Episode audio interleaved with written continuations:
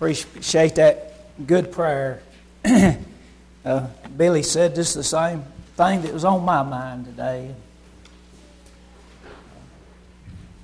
He said it well. Amen. We have a card I forgot to give Jason, but I'll read it. We can never express our appreciation for all you have done for our family. This is just one of the many times you have supported us. We are so blessed to be part of this church family. Thank you for giving to the Lord, who knows and will bless your work, the Melvin Slatton family. And so remember them. A lot of good memories and a lot of good things. And remember our Valentine's banquet. It's this Saturday at 5 o'clock. And so sign up out in the foyer where they can get a head count. We always have a good time. And you can just ask anybody if you've never been. I think we enjoy it and have a good time. A lot of laughs. And it's a nice meal and good time. So plan on being with us. We've really enjoyed it, and Terry and Rebecca always entertain us and get us going, so we appreciate that. And, you know, it's been mentioned about, you know, praying for people. We always have every Sunday. There's not a Sunday goes by that we don't have a big list of prayer. Some of them you don't even know. You know, I know that they call ours and different ones, but it's good that they ask us to put it on the prayer list. And a special prayer, you know, it's mentioned for Bobby and Billy Smith. It's, you know, I got to thinking the other day after I've been down there that, you know, in the last 2 or 3 years, we've lost a lot of family, a lot of church family. You know, and to me, it's family.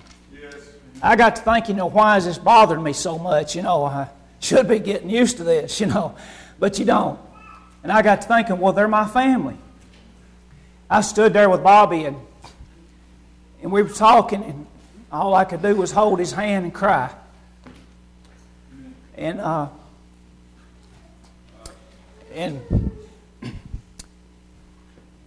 then go up on the mountain and see Brother Billy, and he's heartbroken because he's got the news too.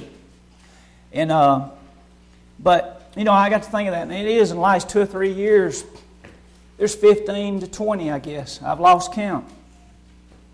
But it's family, and it means something. It means a whole lot. And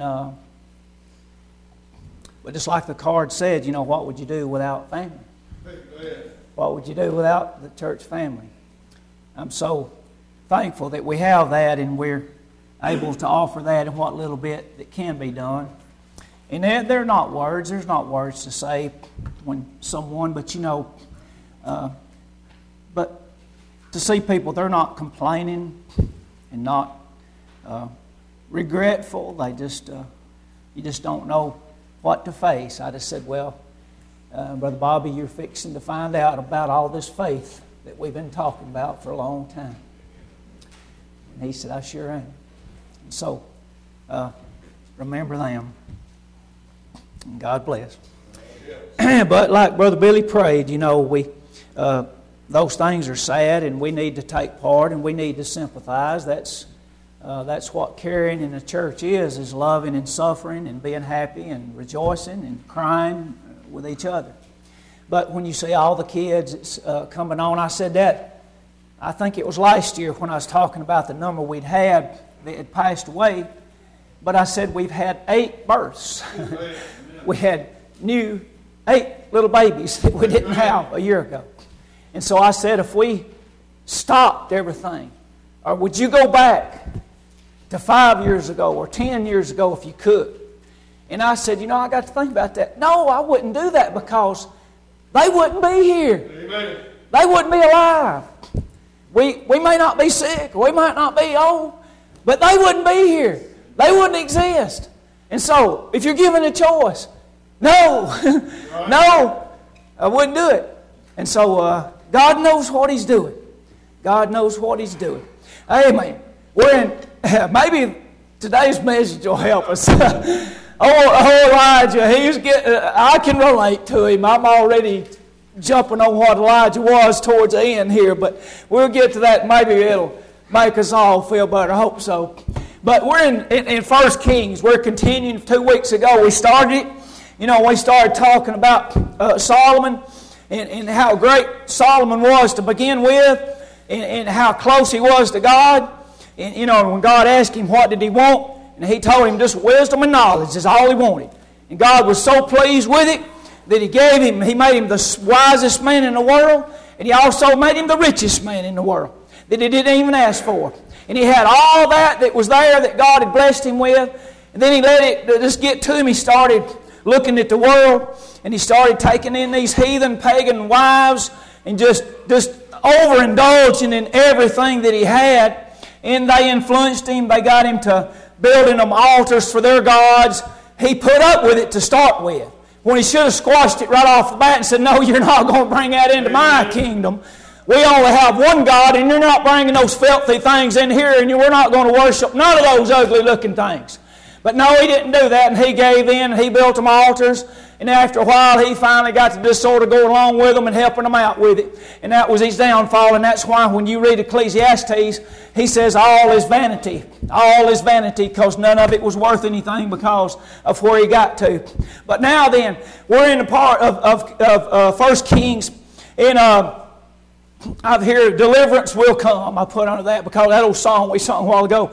You know, if you notice that song, the first three verses, the old man's climbing up a mountain, he's carrying a pack, and he's said, deliverance will come. Deliverance will come. When he gets to the fourth verse, he hollers out, deliverance has come, and he crosses the mountain there. Amen. But we're going to get on Elijah here is where we are. Chapter 17 through 19 is basically where the message is from in those chapters. 17 through 19. And now, and follow along with me. I'll be moving through there. There's a lot of miracles. There's a lot of things that Elijah did in those three chapters. But we're introduced to the prophetic ministry of Elijah right here in chapter 17. Now, Elijah wasn't the first prophet. There was other prophets, but he was the first one to perform miracles. Now then, he could perform miracles, and he performed many of them. But now, why was miracles? Why did they have a miracle? Why did God give Elijah this kind of talent or ability to have miracles? Well, if you'll know that God was still in the midst of these people. Now, they had gotten way away from God, but there was still a remnant of them left. There was always going to be a remnant. Brother Leonard says that in Sunday school, there's always a remnant left. And there was a remnant left here in their midst. And he wanted their attention. And he wanted to demand their attention. And he allowed Elijah to do this, to shake them up, to get them to realize how far that they had come from God.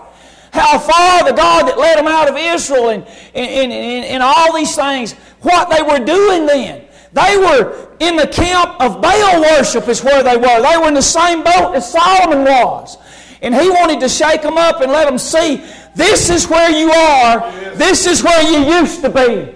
I want to see this miracle is going to shake you up and let you see the power of God that you think that ugly little old pagan God that you're worshiping over there is going to do you any good. I'm going to show you what it is.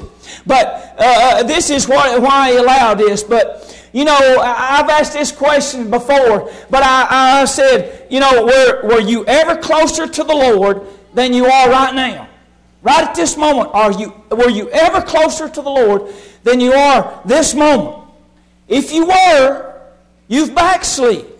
Now, I want you to examine ourselves. When we do the communion, what does it say? It says, examine ourselves. I believe we need to examine ourselves. I got to thinking myself here. I said, sometimes I look back and I see a better person somewhere in the back of myself. And I have to look at these things and I have to examine myself. And I have to ask God for forgiveness. Yes, to love me and bring me back to where I was at one time. That's why the Bible tells us to examine ourselves. Because we're human. And there's times that we can look back and I was a better person 2 years ago or 10 years ago or 3 days ago or whatever it was. But I've slipped. I'm not there. And so the question is, if you are ever closer to God, ever, than you are right at this exact moment, and you were, we've backslid, is where we are. Maybe it's temporary and that's what we want it to be. But we have to examine ourselves. Solomon backslid. Solomon definitely at the end of his life, he could look back, and that young man that told God all he wanted was wisdom and knowledge, he could say, I was a much better man at that time than I am now. And he needed to have done that and to examine himself. But here in this Elijah, he's an important figure in the New Testament. In the New Testament, Elijah is. He's one of the greats in the Bible, is Elijah here. John the Baptist, he came, it said, in the spirit and the power of Elijah. It's what we're told in the New Testament. Some even thought that John the Baptist was Elijah reincarnated here. And then Elijah, if you'll remember Jesus on the Mount Transfiguration, who was the two that was with him? The disciples saw them, they recognized them, they knew who they were, and yet they lived hundreds of years before they did. It was Moses and Elijah. That was the two that was with him.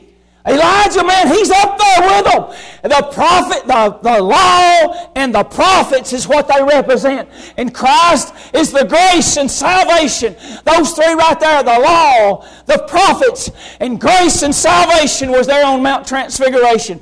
But that's what Elijah represents, is the prophetic age that was here, that was given to him at this time. And so he's a powerful character in the Bible here. And we'll get a little later on, and you know, he got so down and out that he wanted to die. He wanted to die. What happened to wonderful old Elijah? He's only one of two in the Bible. He didn't have to die. And we'll get that later on in 2 Kings, but he was so special that God just took him on home in a whirlwind. Amen. Only, he was very privileged there. You know, but and he may even be the one in Revelation, the 11th chapter. There's the story there is about the witnesses, two witnesses that it talks about. And it sure sounds like it's Elijah and Moses is who he's referring to, because who shuts the rain up in the sky and so forth. So he may be one of them that it's referring to in Revelation here. But Elijah, he was a rough character. He was a rough-edged reformer. And he challenged the people to return to God. Return to God. That was his message. Return to God. You know, and I think that we need to do that a lot as a church, as a people. You know, everybody in the world, you asked, are you a Christian? Oh, yeah, I've been saved. I don't believe all that. But if they were, we need to return. We need to do some returning here if we are, to know where people would know it there and not just wonder about it, you know. But we're given many warning signs. We're given directions from people that know better, to listen to them, and we don't do it. Let me give you an example. It's a story here that we can relate to it pretty good. But it was there was a man, he was piloting a plane, and he was about to crash. And against the advice of the air traffic controllers, they told him to take a different route because and not go through the storm because it was dangerous. And they told him, and they warned him over and over, but he decided to choose on his own because it was the easiest way to go. He was in a hurry. He didn't want to spend the extra fuel money that was going to take him. He knew that he was advised by people that knew what they were talking about. Said, don't go through the storm. You go around it. We're advising you. But it was up to him to decide. So against their advice, he decided he'd go through the storm. So he took through the storm against all their advice, and he got to thinking, well, who are they to tell me what to do? They don't know what situation I'm in. They don't know how it affects me. What's their job to tell me what to do? I've been through some rough times before. What do they know to tell me how to do this? Have we thought of that, about somebody tell me how to live, what I should do on these days? You know, but the conditions here. And he flies into the storm. And he gets into the storm here, and he's looking around, and it's getting bad. And he looks over in a corner, and his eye catches an old parachute that's just covered with mothballs that's been there so long. And he starts debating in his mind whether he should put the parachute on or not. And then he thinks, no, I can do it myself. I don't want to give in and put that parachute on. I don't even know if it works or not. And so he debates back and forth. He says, I'm going to be my own person. I'm going to make it through this. I can do it without that help. I don't need that parachute. I don't need that air traffic control. I can do it myself. I can make it through this. I've done this before. And so he makes a decision back and forth, and he made the wrong decision. After they were cleaning up from the fire and the wreckage, and they had to get dental records to identify the man, they looked over, and all that was left in the wreckage was one old parachute that was still laying there. And the men got to saying, well, why did he put the parachute on? He had to know how to use it or he couldn't have got his pilot license. He had to know how to use this parachute. But he made the wrong choice. He didn't need it. He didn't need advice from nobody else. He knew how to do it. He knew how to fly. And he didn't need nobody else's advice. These people here that Elijah was talking to, many of them, they didn't need advice. People today in the world, they don't need none, do they? They don't need the Bible's advice and they don't need God's advice. I feel so sorry for them. Where are the Elijahs today? Where are the Elijahs? We need some rough-edged, crusty, coming on the scene like him, but he was courageous, he was fearless, he totally trusted his God here. And then he was definitely in the minority, though. He was in the minority. You know, we say that a lot today, don't we? We're in the minority. That's nothing new. When I get to feeling sorry for myself, I think, well, my goodness, here's Elijah, one against 450 false prophets in a few minutes is what he was. He was definitely in the minority here. But he was telling Israel that God was their only hope for the world. And it is today. Amen. And it is today. If they don't listen, if they don't put their parachute on, if they go on and fly through the storm and they think they can handle it themselves, and that they don't, nobody know how they feel, and they're going to take their own course, well then, it's up to them. It's on their shoulders. But Elijah was telling them here. He was telling them, but he wasn't intimidated by these false prophets. He wasn't intimidated by their false gods. He wasn't intimidated by the evil rulers that was threatening and killing these people here. His name, Elijah, even means the Lord Jehovah is my God. You know, and it tells us in Acts 4:12, it says that there is no other name under heaven. Let me read it. Neither is there salvation in any other, for there is none other name under heaven given among men whereby we must be saved. Young folks, you don't have to be saved under Muhammad. You don't have to be saved under Buddha. You don't have to be saved under all that other bunch of garbage. But under the Lord Jesus Christ is the only name that we're to be saved under. It tells us plainly here that that's what it is. But you know, who rules America? Elijah was standing before him. Who rules Israel at that time? Who rules America? Who brought them to the point where they are now? Who put the burden on them? Who inspired the people with a tremendous desire for freedom? Who did that? Who gave them the idea that we would rule from the bottom up instead of the top down? Who rules America? Who has always ruled it? And who will rule it from now on, no matter what we do? But here, Elijah, he takes on Ahab. Ahab was one of the most evil kings that ever existed in Israel. And along with his wicked wife, Jezebel. And what do we call somebody that we don't think much of a woman? She's a Jezebel. We all use that all the time, and that's where it came from. She's so evil here. But God, he prepares Elijah for the job.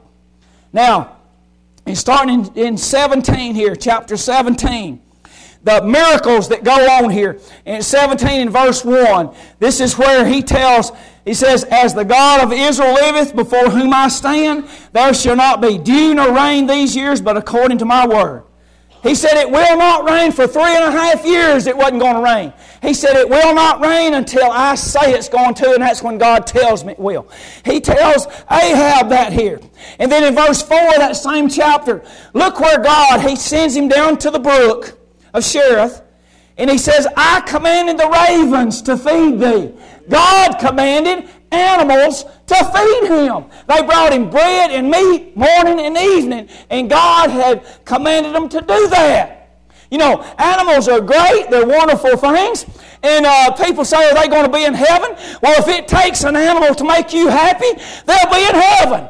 They'll be there. But God created them for us and for our enjoyment. And if it takes it, well then it'll be there. But he commanded them to do this.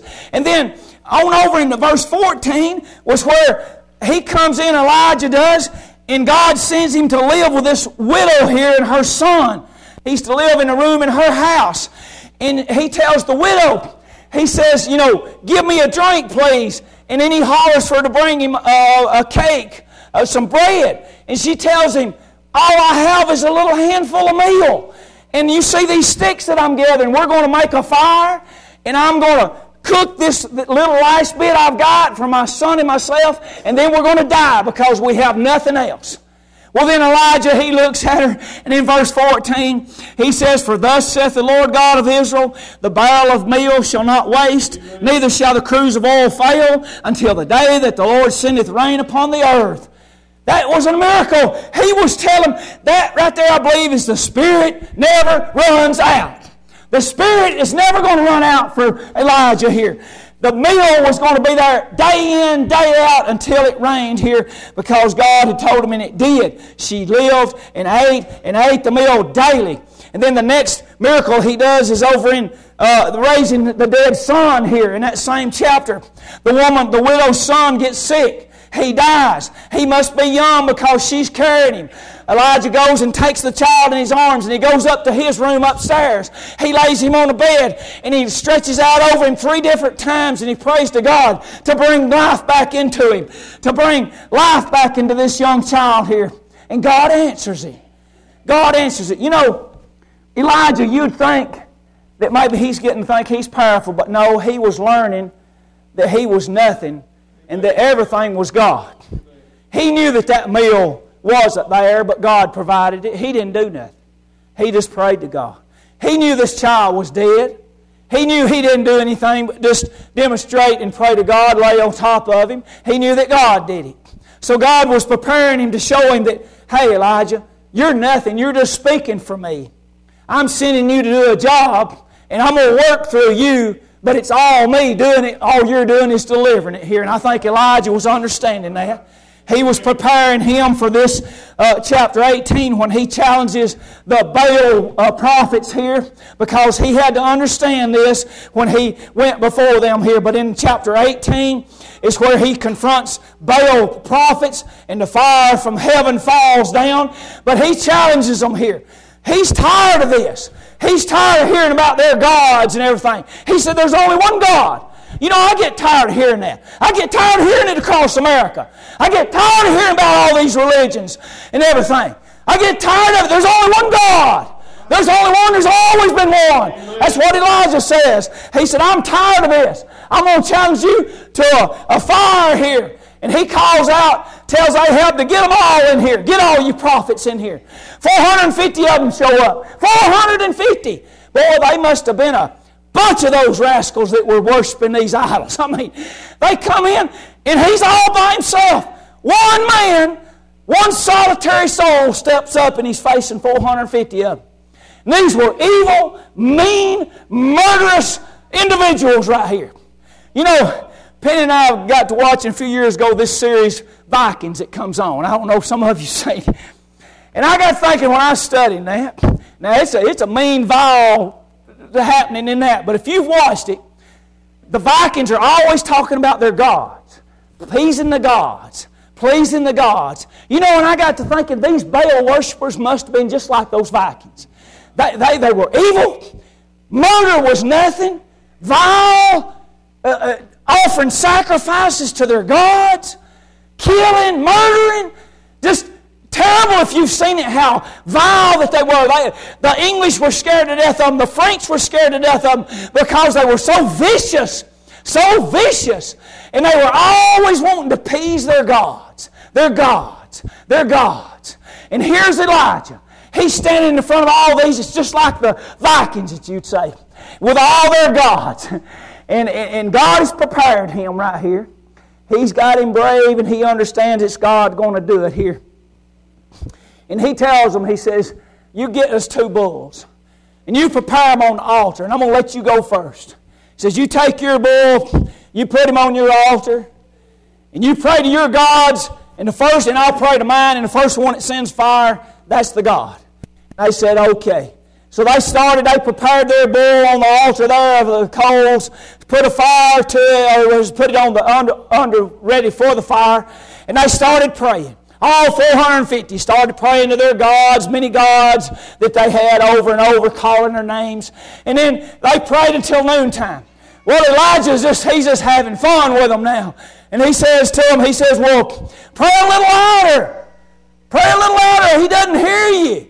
You know, maybe he's went on a trip. Maybe he's gone. He says, maybe he's asleep.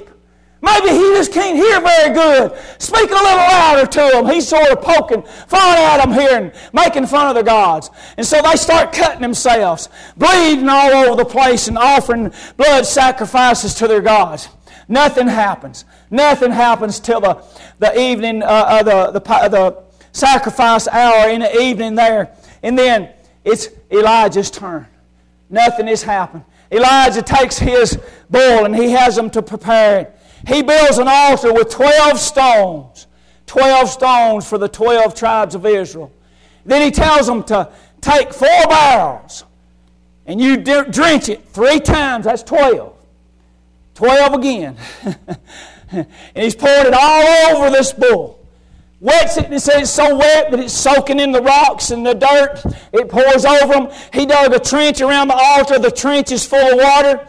The whole thing is just soaking with water. And then Elijah, he kneels down and he prays to God.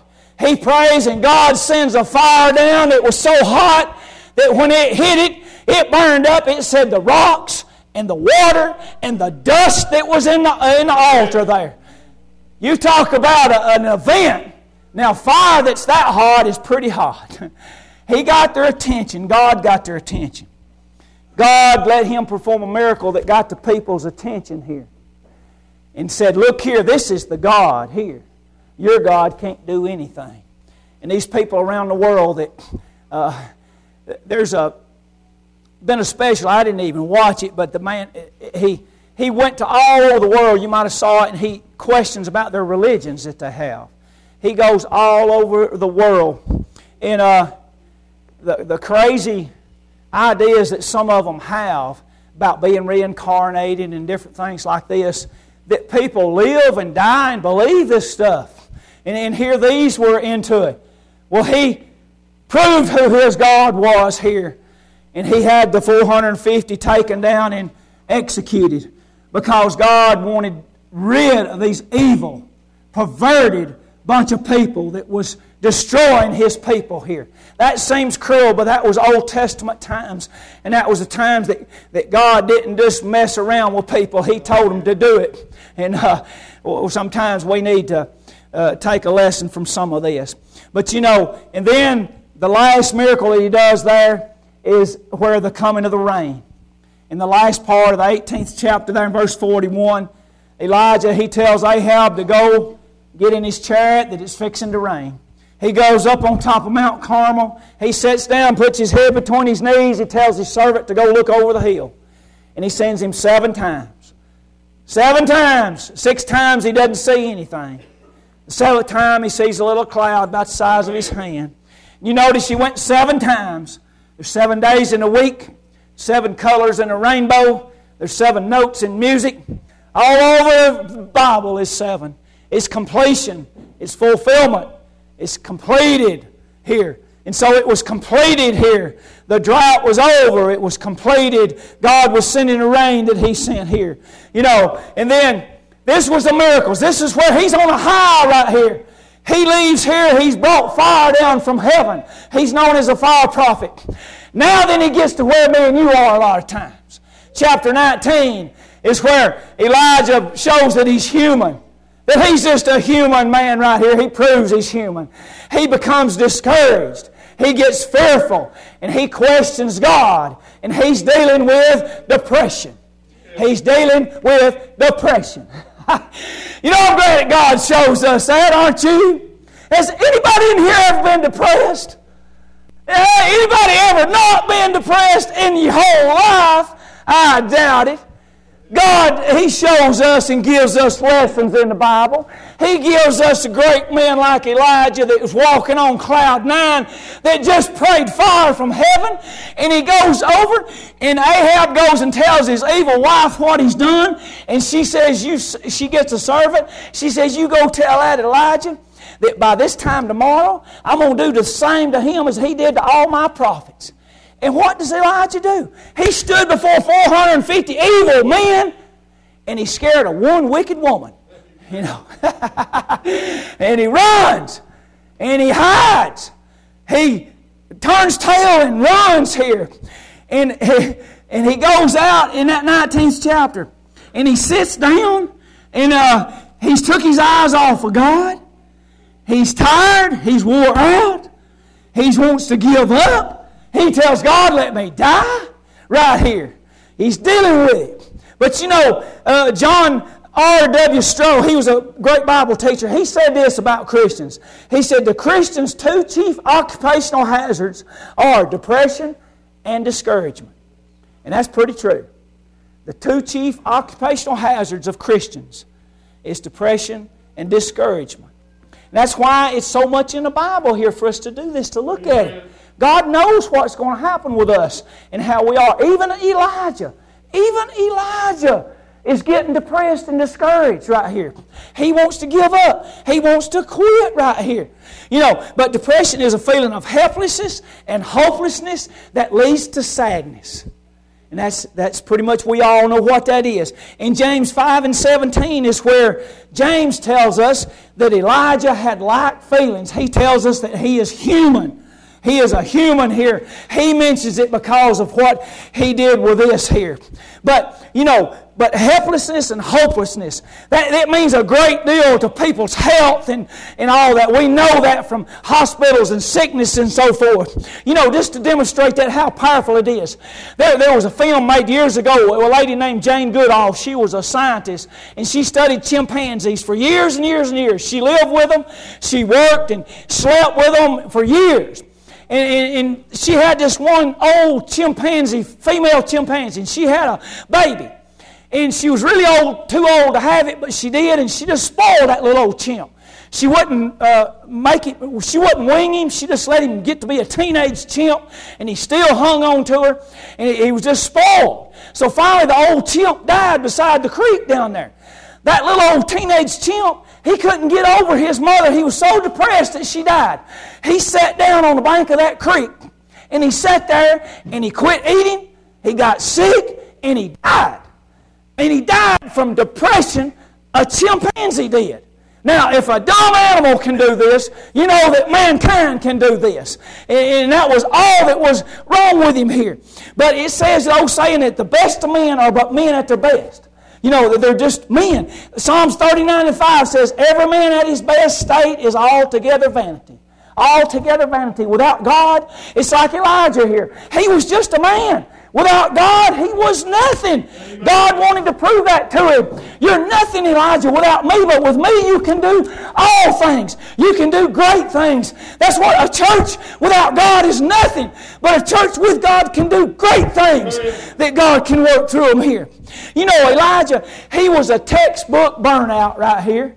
See if you've ever fit some of these. He was physically exhausted. He was give out. He lost his appetite. He didn't want to eat. He was depressed about himself and about his work that he had done. He was full of self-pity. What did he say? I only am left. But that wasn't true. That wasn't true. He wasn't the only one. You know, he wanted to die.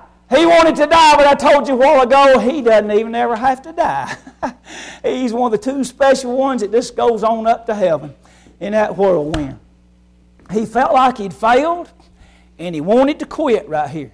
Well, God, you know, God doesn't see it that way. God understood what he felt like. He saw it. He understands what you and I feel like. He knows when we get like that. And He cares about it. He tells us in Psalms 103, I want to read that, about how He's concerned. Psalms 103, verses 13 and 14. It says, "Like as a father pitieth or concerned about his children, so the Lord pitieth them that fear Him. For He knoweth our frame, and He remembereth that we are dust." He is concerned about our discouragement. He's concerned about our mental state. God is concerned about that. He wants us because we are His children. We don't want them to be that way. Would you and I want our children to be that way? Of course not. We do whatever we could to get them out of that state and into a positive state. And that's what God wants us to do. And that's what He wanted to do with Elijah. He wasn't through with Elijah. Elijah just thought he was through with life and he had nothing more to do. He had to anoint his great successor Elisha that was coming on. And he had to go to him here. But God cares. What did God do for him? What did God? He gave him some rest, didn't He? He set him down and let him get some good sleep and rest. He brought him some food. The Lord cooked him some food. That must have been some more meal, wasn't it? Because it lasted him for 40 days. The Lord brought him something real special, didn't He? And so then He took him up on top of a mountain.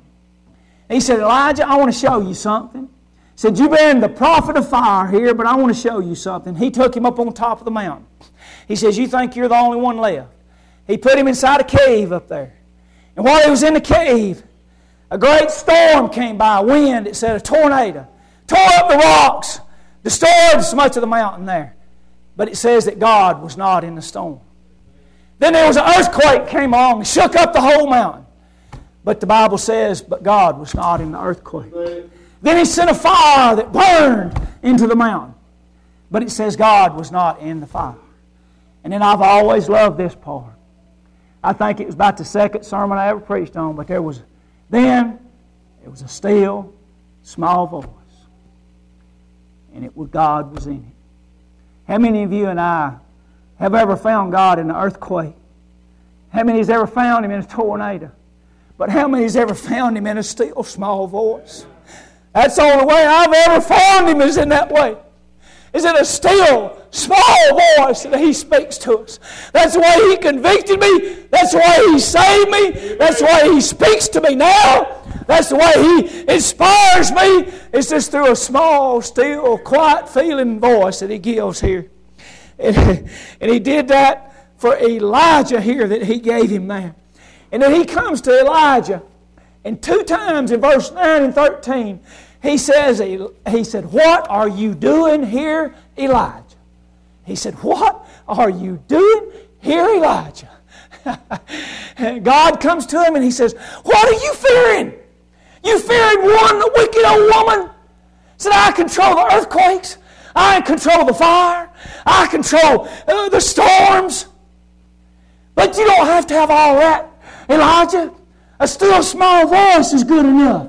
That's the way I'm talking to you. What are you fearing here? I control everything.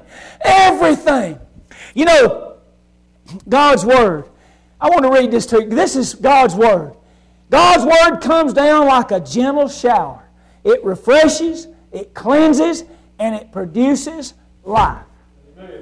Isn't that the way it is? A spring rain, it comes down, a gentle rain. How good it smells. How refreshed everything looks. How it produces life. That's what God's Word is right there. In Isaiah 55 and 10, He says, "For as the rain cometh down, and the snow from heaven, and returneth not thither, but watereth the earth, and maketh it bring forth in bud, that it may give seed to the sower and bread to the eater, so shall my word be that goeth forth out of my mouth. And it shall not return unto me void, but it shall accomplish that which I please." Amen. That's what He was telling him here. And another man, his name was J. Oswald Sanders, he said that the whispers from Calvary are infinitely more potent than the thunders of Mount Sinai in bringing men to repentance. Bringing men to repentance. How many in here was brought to repentance by a still, small voice? Amen. It wasn't a miracle. It wasn't a shaking of the house. It wasn't a storm going on. You know, I've heard preachers say, well, I really preach to them at funerals because I got them in a broken heart situation there. I don't agree with that. God comes with a still small voice. It's not from a broken heart, from something else that might get their attention and it might get them to thinking about it. But God's got to talk to them first with it. And you don't scare them and shake them and pull them and tug them and drag them and all this stuff. It's a still small voice is what gets you there. A still small voice is what saves you. And that's what will get it done. Amen. But he tells him here, he says, I have 7,000 in Israel that's not bowed to Baal. Amen. He says, they will not bow. They will not bow. They are mine. You are not alone. He said, I love you and you are mine. He tells Elijah, he says, you are not alone, Elijah. You say you're the only one left. Nobody sees it. They're all gone. We're losing all of our elders here. They're all gone. We're all alone. Boy, I can relate. I told you when I can relate a lot to old Elijah there about these feelings that he had. But he says, what are you doing here? What are you doing here? He says, what are you afraid of? I'll show you who's in control of it and what's going to do it. He says, you're mine and you're not alone. Hebrews 13:5 says, I will never leave thee nor forsake thee. Thank God. Thank God. He won't never leave us or forsake us. You know that song we sung, Palms of Victory. You know the palms were used to throw in front of Jesus as He came into Jerusalem on the donkey. It was a symbol of a king coming. It was a symbol of royalty. But palms of victory. Crowns of glory. Amen. Get us a song, Mike. If you need to pray this morning, you come and bow down. We'd love to pray with you. Amen. Get closer to the Lord than you have been.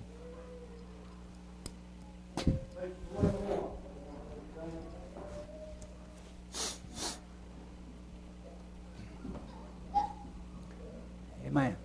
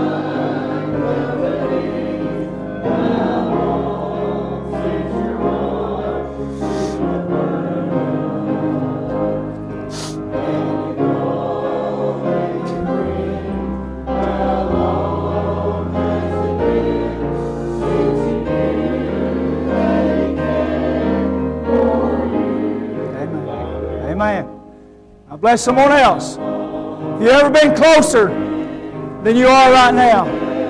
Have you?